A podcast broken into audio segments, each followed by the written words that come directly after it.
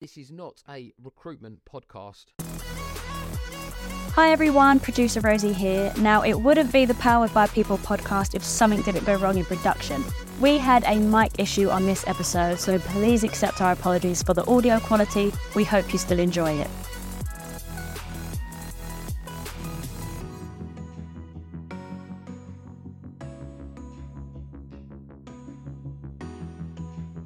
Back to another episode of the Powered by People podcast. Today we are joined by Catherine, VP of People at TrueLayer, um, and the fabulous William Brewer, um, aka Bill, Talent Director at the Rec Hub. Um, today we're going to be talking a little bit about DE&I, uh, as well as uh, the gender pay gap, which is something, a topic that we haven't covered yet on the podcast at all. So, really interesting stuff. Um, and, and talk to, to Catherine a little bit about her experience in these areas. Um, I think uh, we talked a little bit before we started filming about what is the gender pay gap, as there can be some misconceptions about it. But before we get into that, Catherine, do you want to introduce yourself? Hi, I'm Kat Lightfoot. I'm VP of People at TrueLayer. Um, I've been with TrueLayer now since April 2022.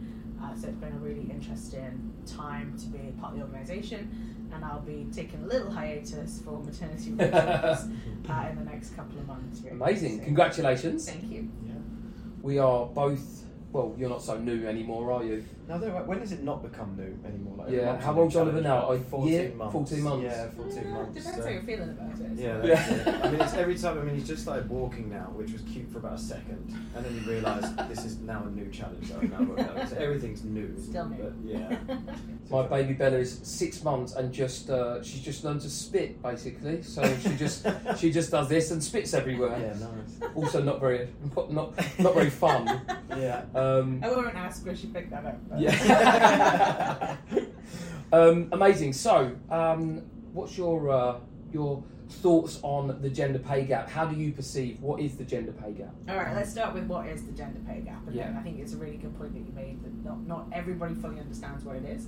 So let's talk about what it is, and then we'll talk about what it's not, Yeah. and then why it's important. So, the gender pay gap is essentially a metric that's used in the UK, but also in many other countries as well, that measures at its most basic level, it measures the, the difference between hourly pay Mhm. between men and women in an organisation. So all the way down to hourly. So it doesn't matter whether or not you say, well, we don't pay our teams hourly, we pay them annually.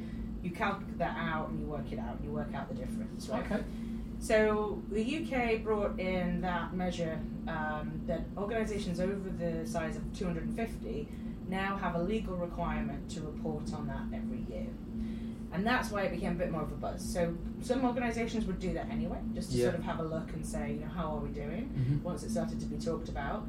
But then the legislation came in to say once you hit a certain size, you have a, a liability to, to report on it. And you have to report on a date and time, a little bit like doing your tax, right? When you do your tax Yeah. return, you have to do a snapshot from the year before, and you, even this this uh, whether you're in May 2023, you're reporting on the year previous. So Okay. where, where was I? So very similar to your tax. Exactly Yeah. like that. Yeah, it's a nice, it's a good way to get your head. It depends Yeah. if you do your own tax return or not. Yeah, right? true. If you know people are like, "What do you mean by tax?" Oh, gosh, doesn't. I was panicking now. Yeah, exactly. Yeah, you don't have to fill in your gender pay gap on your tax return. though. That's helpful to know. And you don't have to work out your hourly pay either uh, yet.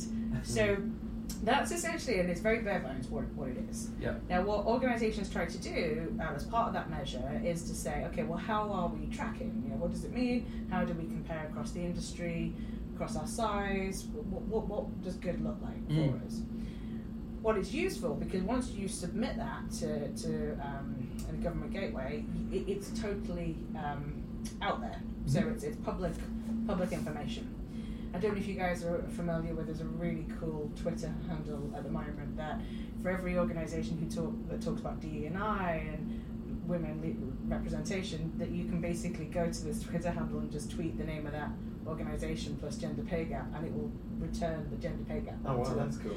provided that they've reported Yeah. it right. So it's a little bit of a wait. Now, once it's out there, it's out there, right? Yeah. So you can you can talk the good talk, but you, you're going to be challenged against the reality of, your- of your. because it's public but record. There's no, you, you can't, you know, yeah. your, your marketing team have got hard work.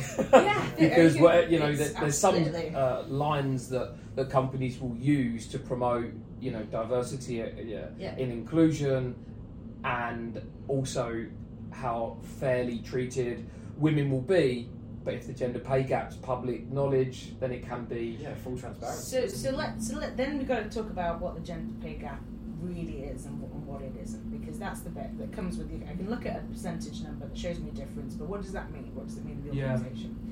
I think there's a, there's a few misconceptions between gender pay gap and what and equal pay.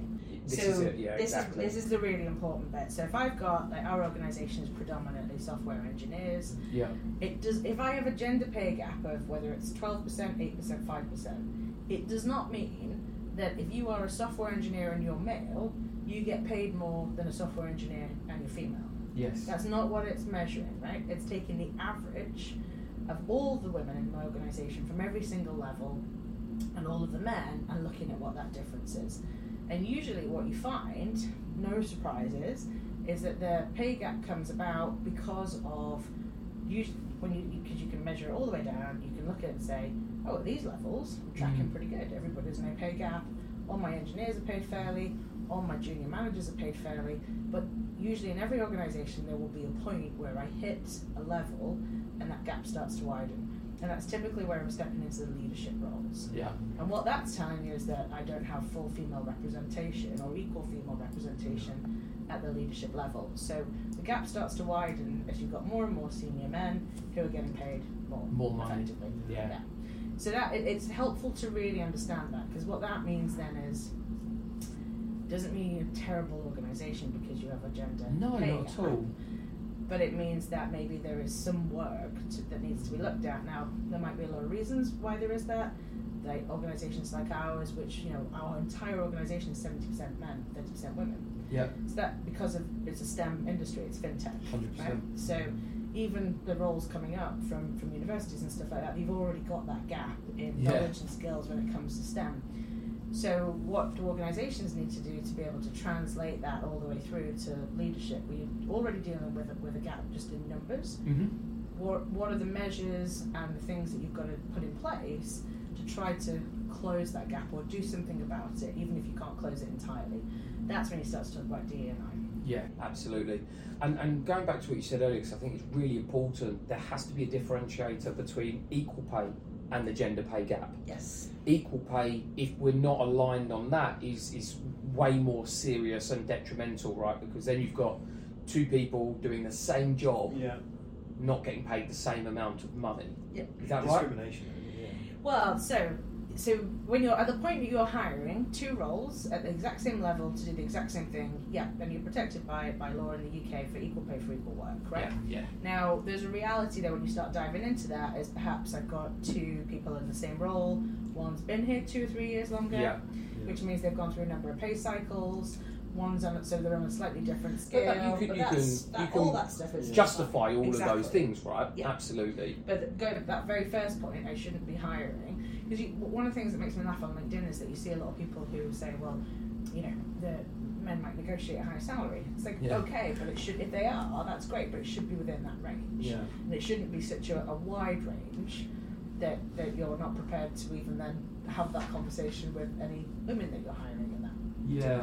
Particular role as well. Is that is that a conversation? I haven't seen that before. Men are men are what better at negotiating, or It, it comes up. Have you seen it? Oh, Yeah, there is. Yeah. Yeah, there's um, who's that? Is that Jordan? What's his name? The famous psychologist that's all over Instagram. Uh, Jordan, Jordan, Peterson, Jordan, Peterson. Oh, something. we're gonna go down that route. Yeah, no, no, he, I see a lot of clips of him. I mean, that's that. That could that could really get us in trouble. No, yeah, but as I've seen a lot I do follow clips. Jordan Peterson just to get that out there. Yeah, it's. I mean, we see it pops up everywhere now, does it? But it, you see his stuff pop up when he's talking about that men are more. It comes across like an aggressive or assertive personality trait. than- Oh, okay. men. And he talks about that's a big reason behind why, why when it comes to salary negotiations, that that ends up causing a disparity in I salary. mean, yeah, And that's where that comes from. That's some of the things I've seen, which yeah, it's, it's different. I mean, uh, my wife was always Yeah. way better at, at salary negotiations than I was. I was terrible. I just I just take the commission. And I, I would I would Yeah. I, I just couldn't handle the conversations. Um, whereas she was always pushing for more.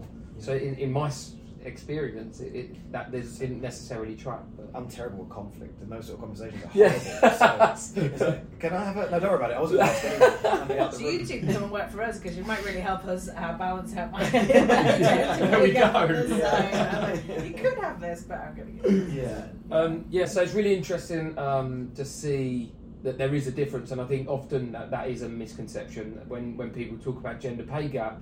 It's like you're a terrible company, you've got a massive gender pay gap, but Yeah. actually it's not. It's just that you know, particularly for you know companies that are um, growing.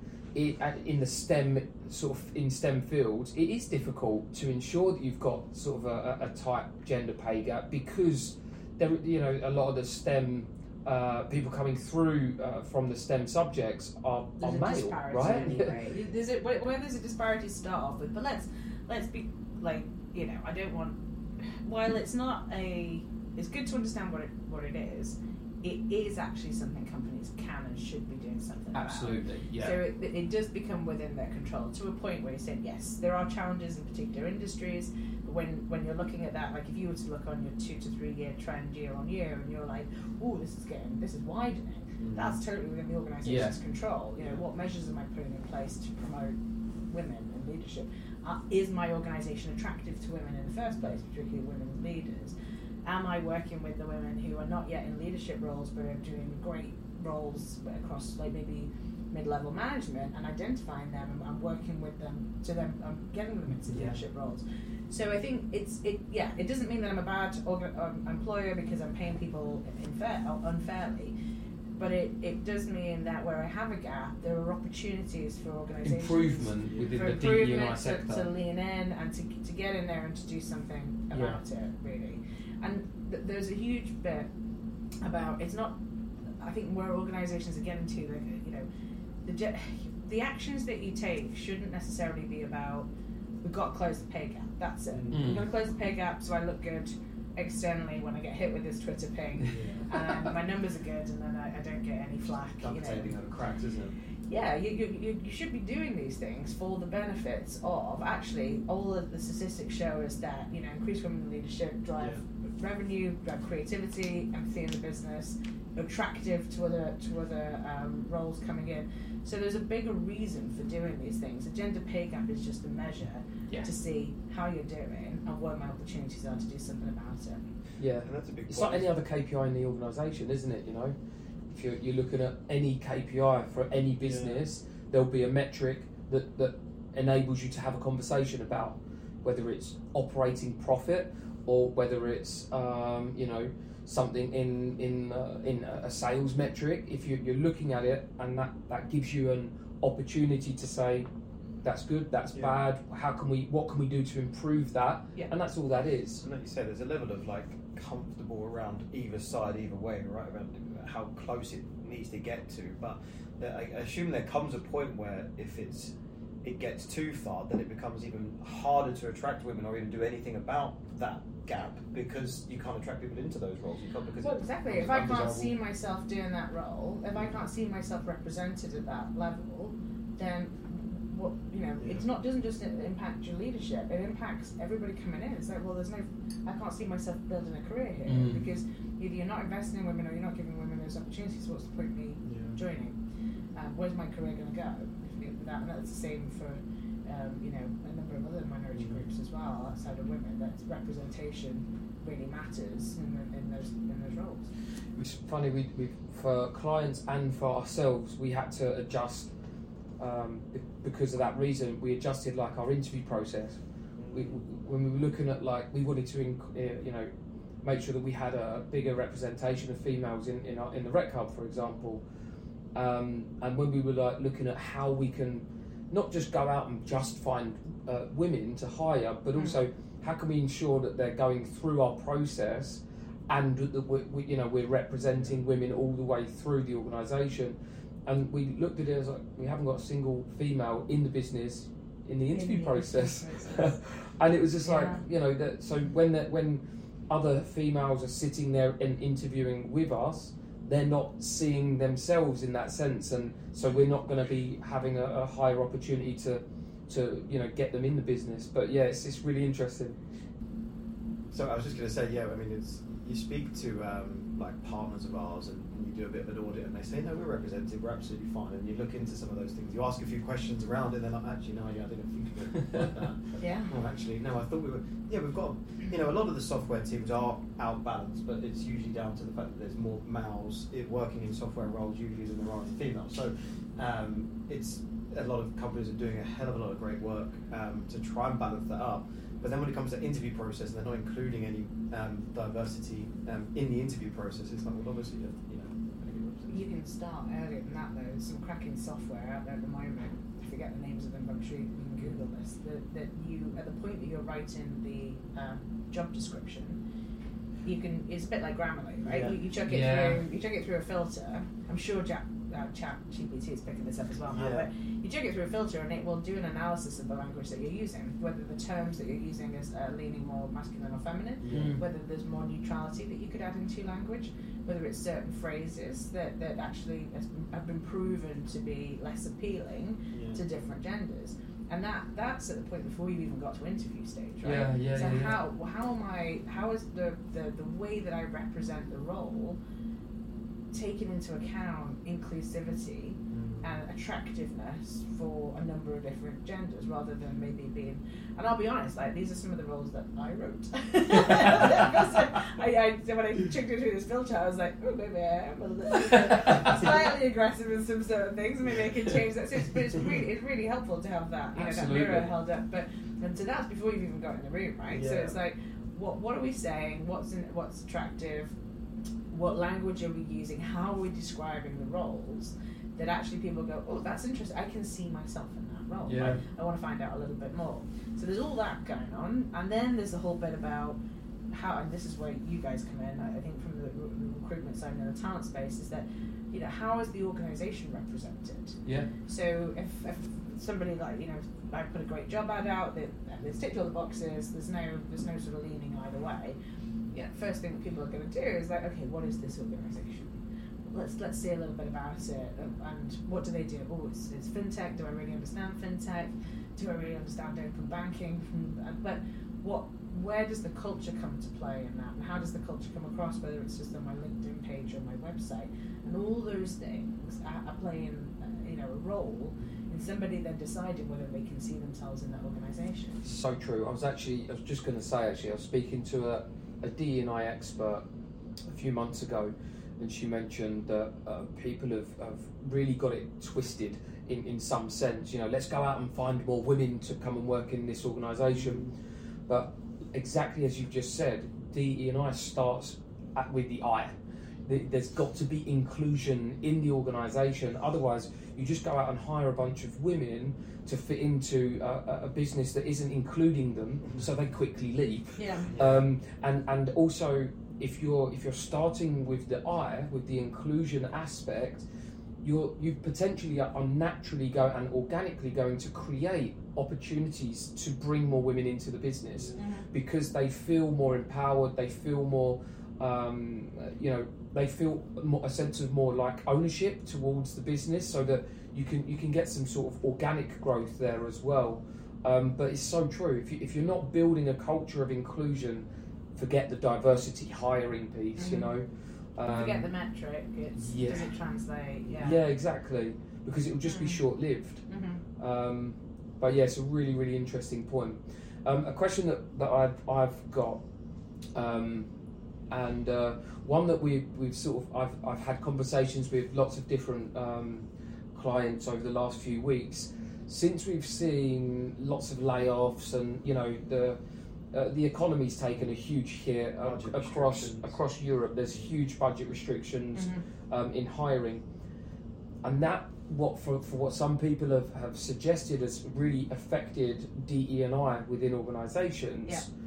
Um, so it begs the question: Is DE and I a luxury, or, or is it built into our, our overall, you know, budget and strategy? Because that, to some degree they have, there is budget associated to to and incentives. Mm, gosh, it's a tough one, isn't it? And I think different organisations, if they're being super honest, will say different things. You're absolutely right. Yeah, it's, it's really difficult to give a blanket answer to that, but it's But yeah. I'll try. Yeah. and, and I think it, it just sort of. Um, First of all, the larger the organisation, the easier it is to do, just because you, you've got sheer scale, Yeah. right? So that that's much easier. Then we talked a little bit about earlier about that.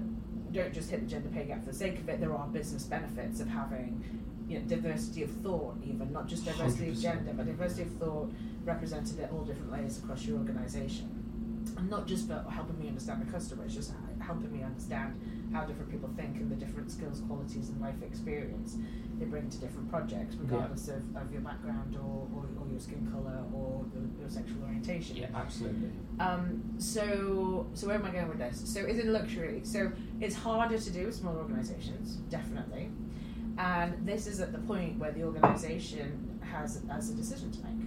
Yeah. So, am I doing it to tick boxes, like make sure I look okay in the Yeah. gender pay gap? It's so because I, I might look a bit shit, you know, if, if I'm, I'm doing this, or am I doing it for reasons because it's it's important, right? And I think I think when you're smaller, that's hard. It is hard to sort of say that uh, we have a mission and we're trying and we have a vision for what the company needs to be, Mm. and whether that is whatever we're trying to do. Like our mission is we want to kill cards, right? For example. Yeah. So how do we get everybody behind that to become, you know, the number one provider in open banking going going forward? Do we say we want to kill cards and we want everyone to be utterly included as we go along and do it? Well, the reality is we don't say that, right? Yeah, yeah, yeah. But do we want people to come and work for us who do their best work? Yes. And and by- by doing their best work, a number of things have to be true, right? I feel fully embrace where I work. I can fully be myself, and I'm, I'm fully I feel fully part of the team and I'm included, right? You know, a number of other things that we can talk about, and therefore, if you if you are striving for that, Mm. then actu- then absolutely yes. Then it isn't a luxury. It's an absolute um, Part of your DNA. critical part of the culture that you're trying to create if you believe that the culture is built on then a great culture leads you to a great business outcome. Yeah. So I think there's a huge bit around that, but I think there's some organisations, and we won't name the industry or where they are, that are like, that's all super nice, but but the business outcome is the most important thing Yeah. and, and that's and that's fine. That's fair enough. And I think there are organisations that say that that say, look, if you are brilliant at this, I don't care where you've been, what you've done, what you've done, but as long as you're helping me hit that goal, right? Yeah. So technically, they are being more inclusive, but maybe the language is slightly Yeah, different. there we go about it. yeah. But so it depends on where you, you go. It's like whether it's my I, I really want to create a culture that, that's good, that people are going to thrive in Yes. because I know that's going to get me to my business outcome. Yeah. Then that's one approach. But other organisations are like culture is, is what it is, but my outcome is the mo- all the all the people that I want mm. are going to be here to get to that outcome regardless. Now, I think where it becomes a problem, particularly if, if you're hiring or deciding where to go, is you need to know what you're getting into Yeah, that's true. and that becomes a bit harder. But I think there is, without much, too much digging, you can find those organisations that are very blunt about Yeah. we are Mhm. business outcome focused. That is first, and that's what we're going to do. It's a quick Glassdoor. It's a quick whatever. Yeah. A quick look on the pictures, and you, you see yourself represented there. Yes or no, maybe not. But but it is hard to know that. But you've got to. Well, I don't. You know, you'll have your preference of where you want to be. You've got to have a little bit of respect for the organisation that just says all those things are super nice. sure.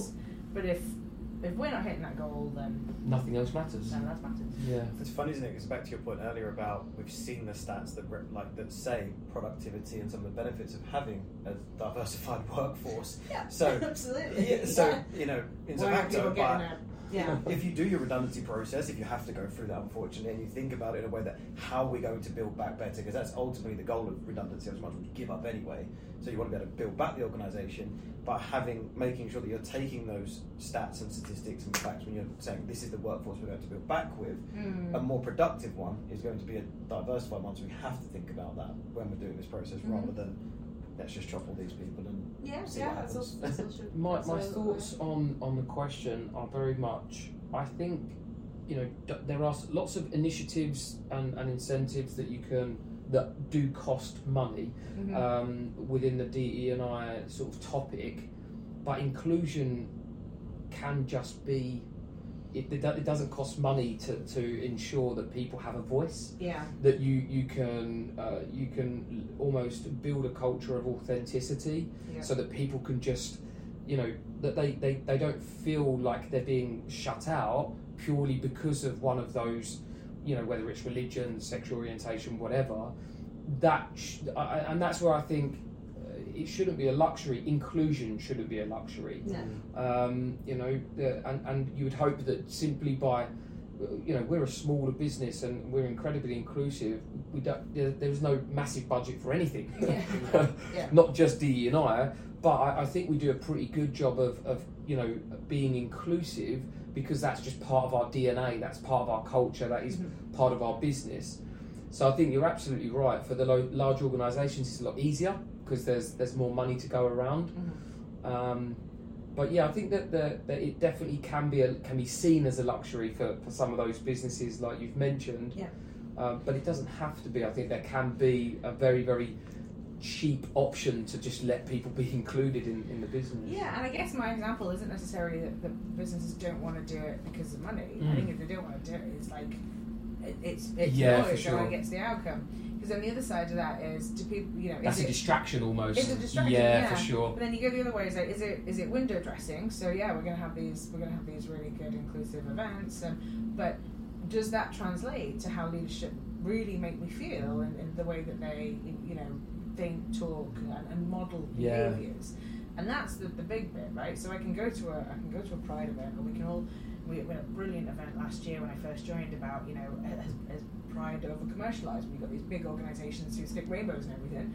But, but you know, are people feeling included in those organizations? I organisations? think And- the Pride March was like a hundred grand just to, to be a part of it for a business. Right. so you start to see there's there's potential problems with that where it's, Yeah. it's turning into you know Yeah, commercial a, shit. a, Yeah. absolutely right. yeah. So uh, what, what what is the, the, the, the group that we're talking about brilliant? It's like you know you've talked we've heard about greenwashing we're now talking about pinkwashing. Yeah. and, and I think it's I think it's re- really good to call that out. Yeah. It's, it's it's a really important point. So there's window dressing, rather than people call it window dressing, and then there's true you know leadership living by the culture and the values that they're setting out and modelling that behaviour. yeah. And that's where that you, that's the free stuff you're talking about. Yeah, right? for sure. None of that needs to be a luxury because inclusion these days isn't these necessarily these groups that we've talked about. It's everything from neurodiversity, you Yeah. know, for, from Yeah. the, the different disadvantaged backgrounds. You know, Absolutely. And so all of that comes together to play a role and to say, you know, just can, can I bring my true self to work. to work, absolutely. whatever that looks like. You know, even from a, a you know, in a, uh, can I talk about my family at work? You know, Yeah. what's the average age here? Am I the outlier about having a family and things like that? So it's, it, it, I I like the word inclusion. It's a really good one to pick out because it, it's everything. It right? really is. And that I think doesn't cost money to do. But if you want to, if you really want to do something about it, then it, it, it needs a level of thinking in Yeah. order to, to make sure you're bringing it to life, so it doesn't just become window dressing. For sure. On that topic of window dressing, there's obviously a lot of people that have been made redundant, and a lot of people then going to be looking for work over the next months and getting Yeah. back into work. Do you have any advice for how people navigate window dressing? What can companies- How can we pick out the ones that are just how window? can, I that mean, we are just, obviously name companies, but what would your advice be to when people are looking at companies, what to look for in interview processes or what to look for on LinkedIn and, and this, Yeah. there's a lot of information out there, like I there's a lot of misinformation out there probably as well. It's, it's So if hard. there's Glassdoor. yeah, Glass, Glass, I mean, you've got to love and hate Glassdoor because it's, it's the wild west of It's reviews, tough isn't, isn't it? it? Yeah, like, and you write whatever you want, regardless. Anonymously. Exactly. Uh, did you ever work for me ever? Have you ever been through one of those? You can just write it on your competitors. Abs- well, exactly. You know, it's like TripAdvisor, isn't it? It's, you're more likely to leave a bad review than a good one, right? So Yeah. it's Yeah, I, and so so there's a bit of stuff with Picture of salt, and I, as a small organisation when I first started, I think whenever you do get a negative Glassdoor review, like the people involved, it's so personal. it's so personal. People are like deeply upset, and they're like, "Who- "What? What do we think? What is this?" And it's like, "Gotta let it go, right?" Yeah. Unless there's something terribly in, inaccurate and, and factual that you can really pick up the phone and say, "Look, Glassdoor, you- you've got to take Yeah. this down. Yeah. This is just Yeah. outrageous," and we, we have done that once. Oh, really? Yeah, um, that that you can go down. You know, you, you've got to take stuff and pinch some. Yeah. Think of it. Don't like don't be the chef that comes marching out the kitchen, Yeah. asks who gave a complaint and sent the food back. Yeah. Yeah, exactly. Yeah. But the thing about TripAdvisor is that when somebody's written a terrible review, you can usually click on the picture and you can see they've written 50 terrible reviews. and again, well, my, my, your opinion is somewhat coloured by judgment there. Yeah. right?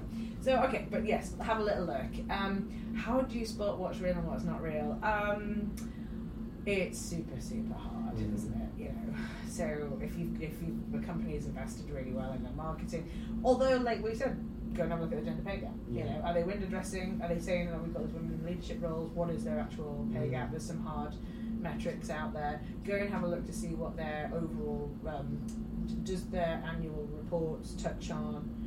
Any, anything and everything from gender pay gaps to sustainability Yeah. do they have they got a live published D and I or diversity whatever they're calling it strategy Mandate. Yeah. all of that kind of stuff are those things up and available for me to, to look at and to Mhm. access and then you get into all the bits that we talked about as well as like when I'm reading the job ads what's is this language inclusive and appealing to me what has my process been like what has the interaction been like have I felt like respected and valued through the process or have I been ghosted Yeah. you know that all these things start to give you an indication of what an organisation is like And like I said, where you know a couple of years ago that we were really bad at, how was the how is actually are all of the things on social media and all of the marketing um, initiatives are they matching your experience? You know, um, you can take take all of these things, Glassdoor and uh, the, you know their socials, your interview process, the conversations, and does it all match?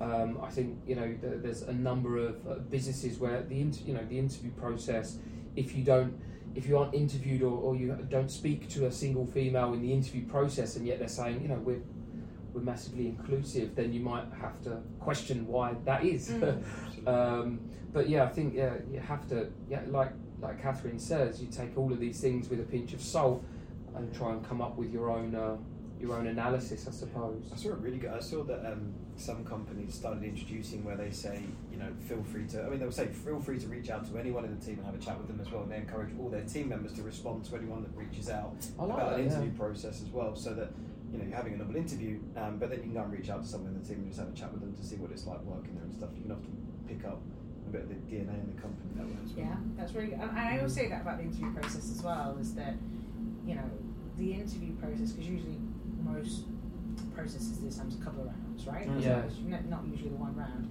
Is that you should be, because I coach um, people outside the organisation as well, is that use the interview process as an interview for you. It's hundred percent a two-way thing. Ask some good questions. You figure out what, what you want. You've got to tick, make sure you tick some of those boxes Mm. but then also use it as an opportunity to figure out what works for you. Figure out and ask those questions because you'll learn a lot Yeah. by asking those questions. And, and if you're having a fairly rigorous process, maybe there are two or three rounds. Don't wait till the last round to ask the questions because you're going to meet different people along the way, right? So this is your opportunity to. um, I love that phrase. You know, figure out the DNA of the organization. Ask those questions to different people and Yeah. see see what you get because people are. I, I I find really, really open Yeah. Yeah. you know, they're really honest usually and, and really open about what's what's going on. So Yeah. there's usually good. That's a good indicator. That all predicts that you've got through to an interview stage at that point as well. Yeah. so yeah, it's, it's hard. I mean, what, what would you suggest then? Or how would you navigate it? Yeah, I mean, I've seen some tips that people have said and, and given. Like on LinkedIn now, it's very you can't actually like uh, go on LinkedIn and say um, uh, filter by male or filter by female, but you can filter by seniority in a company, and then you can look at who's in what It's roles. an interesting point, actually. um, Yeah. In seniority and roles as well, so you can just look through pictures and see you know, where everyone Oh, on represented. LinkedIn, you mean? Yeah, so you can people. go- You Yeah. can go onto like a company's profile, look at people, and then filter by seniority. Yeah, CXD or roles. senior Yeah, managers and see that who, as well. Oh, who's that's there. good idea, Uh, yeah. You can also filter by joined in the last year, so you can see how much of a push there's been as well. So you can start to, and then take some of those questions into the interview and see how they really react. So point. If people are like, if you go into the interview process and say, right, I've noticed that the last year this many people have joined the company, and I saw that this many people joined from this background. It's going to put them on their toes and have to start like, "Uh, uh, uh, uh," then you can probably tell you've not really thought about this much. But on your side, it shows your preparation going into it just as well. about to say that, yeah. So it's um, I think LinkedIn's got very good. You know, you can what you can do with the tools out there to guide through the, the Yeah, it's really has got, interesting. um, has got a lot better if you know how to use it as well. Um, so, Catherine, I usually, I usually introduce it as a plagiarised thing, but I won't. Um, so, we usually ask each guest, uh, and we'll do the same for you at the end of the show, um, uh, to write a question for our next guest. Yep. Our last guest has written for you what should come first, the people or the process? Okay. Such an open question. Yeah, it's a good one. Um, I'm going to go with what my th- this is one of those instinctive questions, right? So I'm going to go with my gut here, and then I'll just talk and see what comes out. I'm I'm gonna this is, this is based a bit on experience as well. I'm actually going to say people. Mm-hmm. And the reason for that is having worked in a number of different places now, you can get to a relatively similar outcome from so, from completely different processes. Yeah. And and I think earlier in my career, I was a bit of a stickler for best practice. Yeah. And, and this comes from working in, in a big, big, big four, right? Mm. Because because it's pubs. What we're going to do. We're going to go. We're going to sell the whole. You know, we know best practice. So there's a whole bit around. This is what best practice is. You've Yeah. absolutely got to do it this way. Otherwise, you're getting it wrong. You know, having completely changed industry now and gone from sort of organisations with thirty thousand people to just under four hundred people. Those processes, there's a reality be- behind the processes that make sense, right? Yep. And as long as you are getting to the right outcome that's that's compliant and all that kind Yeah. of stuff, but that represents your culture and that represents the so the culture plus the, the, the sort of the audience that you're looking to attract to, to your, you know the type of employee, the type of employees that you're looking to attract. The process you, you can you can design the process around the culture and the outcome you're trying to get to. Yeah. So that's kind of whereas definitely if you'd asked me that sort of maybe even just five years ago, but ah, process is so important, streamline, you know, there's efficiencies, it helps you get better tech efficiencies, it helps you get. But I, I really do think now that there's there is there are be- there are interesting and better ways of doing different things depending on, on who you are, um, how you want to operate, and the organisation that you, you're trying to create or you're trying to grow, and therefore you put the people at the heart of that. This is where you see the rise of organi- you know, the HR teams and now people teams, people teams and people experience teams. Yep. And so there is an overall process of the, the people experience journey that we talk about. So, but if you put the, the, the people experience element and people at the, the heart of that, your processes will follow. I can I actually Yeah. really I actually agree. I, I um I thought I would have I would have said process because I'm like obsessed with process. Yeah, Um, and I think if you I've could, been you know, there, Harry. yeah. I've been there. I, I used to refer to the terminology McDonald'sing it. Um, so like if you can Oh. create a Just lift and process, shift and drop Sh- it somewhere else. yeah. exactly that. Um, and I think it actually does. You know, it can be more of a hindrance than a, than a help in some instances. And sometimes you could just go. The, it's okay that people do it differently. Uh, you know, You let's go. get You let's can- get to the outcome. absolutely let go a little bit. And I started to learn to let go even in my last place where process was absolutely crucial, particularly where you're trying to outsource those processes, right? You're doing them at scale. The scale comes from the different number of, of, of countries that you might be working with.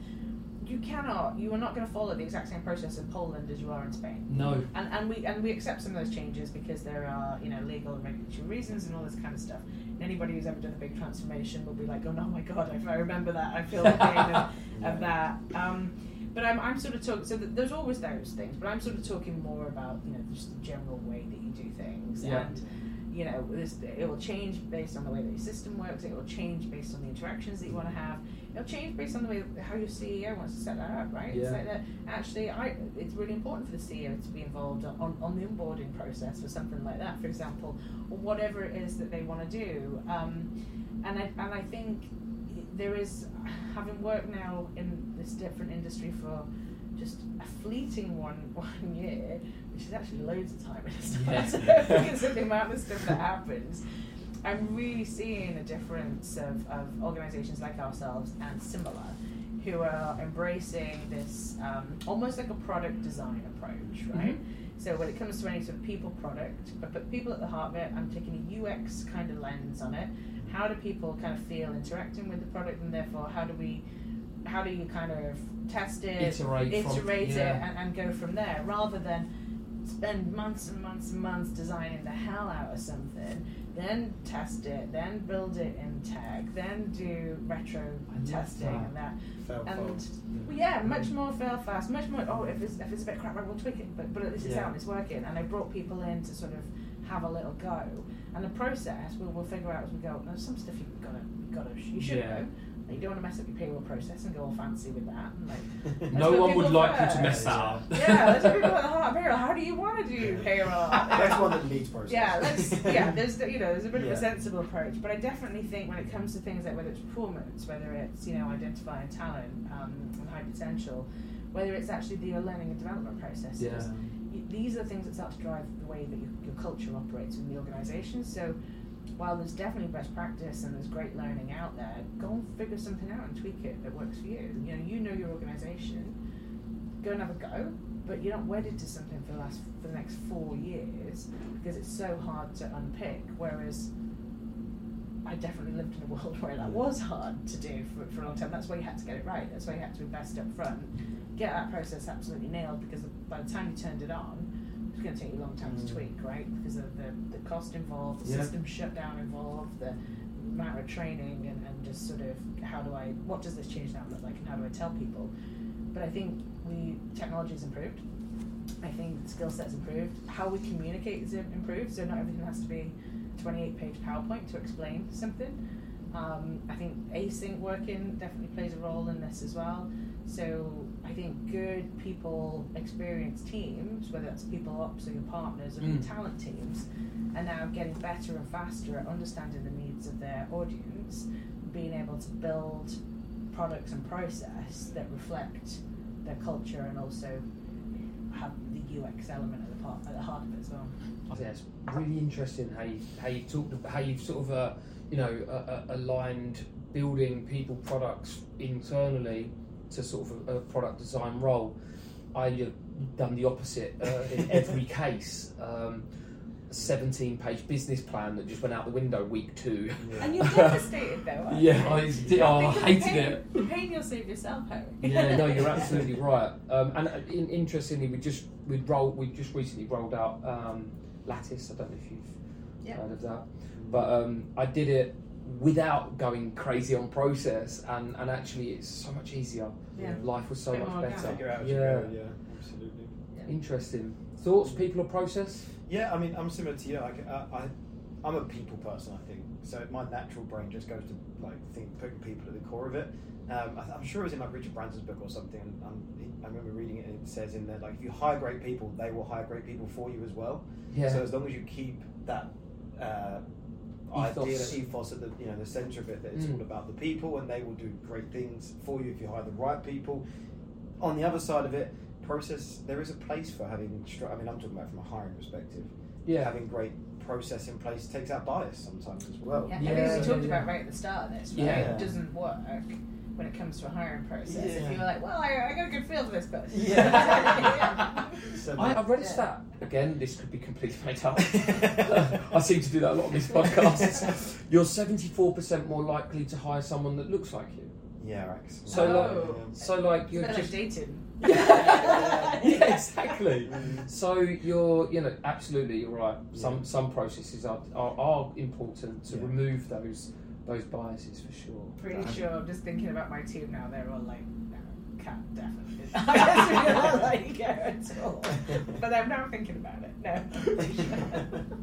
Um, well, look, that's thanks for joining us, uh, Kat, um, and William. Thanks for listening, and if you're watching, thanks for bearing with our squinty eyes. Uh, we're not complaining because it's beautiful weather, but it hasn't been fantastic for filming. But uh, thanks for listening and watching, and we'll see you soon. Is you used to have your contingent workforce, your permanent workforce, and what I'm now seeing is more a total talent approach. Yep. So, um, one of our clients, for example, has specifically called out that 25% of their workforce needs to be agile. So,